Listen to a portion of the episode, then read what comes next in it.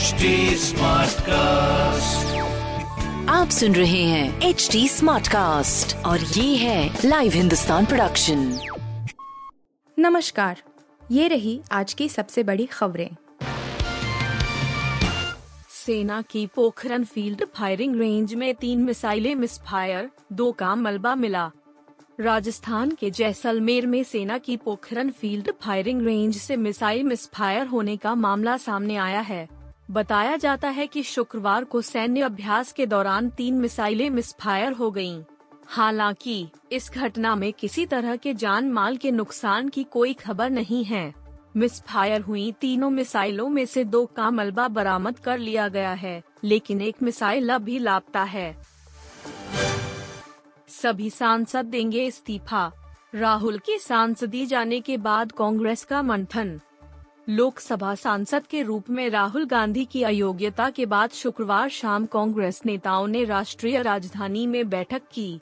सूत्रों के मुताबिक कांग्रेस ने रणनीति बनाई कि मौजूदा सियासी हालात के लिए वे आने वाले कर्नाटक विधानसभा चुनाव जीतकर भारतीय जनता पार्टी, बीजेपी की सरकार को करारा जवाब देंगे। कांग्रेस नेताओं ने राहुल गांधी की अयोग्यता पर आगे की कार्रवाई पर निर्णय लेने के लिए एक समिति बनाने का भी फैसला किया। बैठक की अध्यक्षता कांग्रेस अध्यक्ष मल्लिकार्जुन खड़गे ने पार्टी मुख्यालय में की। एनआई की रिपोर्ट के मुताबिक, एक सांसद ने कहा कि पार्टी के सभी सांसदों को सामूहिक इस्तीफा देना चाहिए। हालाँकि इस पर अभी तक कोई अंतिम निर्णय नहीं लिया गया है। राहुल गांधी की गई सांसदी, अमेरिकी एमपी रो खन्ना ने पीएम मोदी से की गुहार। भारतीय अमेरिकी सांसद रो खन्ना ने शुक्रवार को कांग्रेस नेता राहुल गांधी की संसद के सदस्य के रूप में अयोग्यता को गांधीवादी दर्शन और भारत के गहरे मूल्यों के साथ गहरा विश्वासघात करार दिया। उन्होंने प्रधानमंत्री नरेंद्र मोदी से इस फैसले को वापस लेने का आह्वान किया।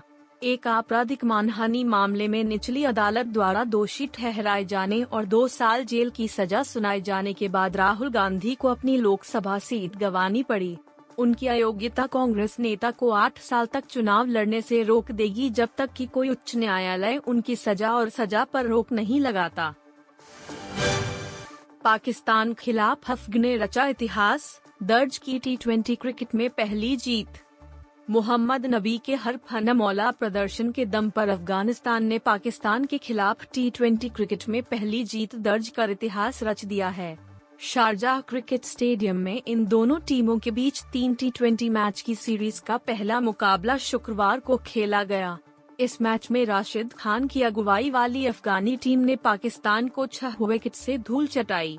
पहले बल्लेबाजी करते हुए पाकिस्तान की टीम निर्धारित 20 ओवर में 100 रन का आंकड़ा भी पार नहीं कर पाई थी।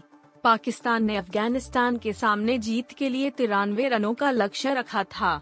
इस स्कोर को अफ़गानिस्तान ने मोहम्मद नबी की 38 रनों की पारी के दम पर सत्रह दशमलव पाँच ओवर में ही हासिल कर लिया।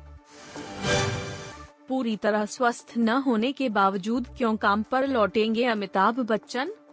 जीवन के अस्सी बसंत देख चुके बॉलीवुड के शहंशाह अमिताभ बच्चन अमिताभ बच्चन, उम्र के इस पड़ाव पर भी खूब एक्टिव रहते हैं।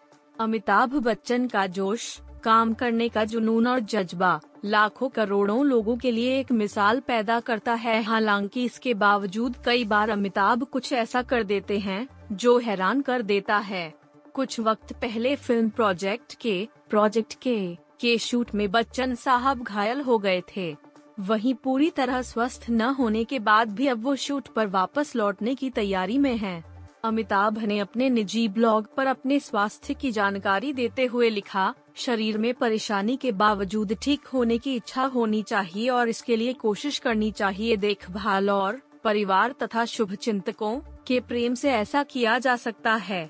इसके प्रेम के लिए मैं आपका बार बार शुक्रिया अदा करता हूँ।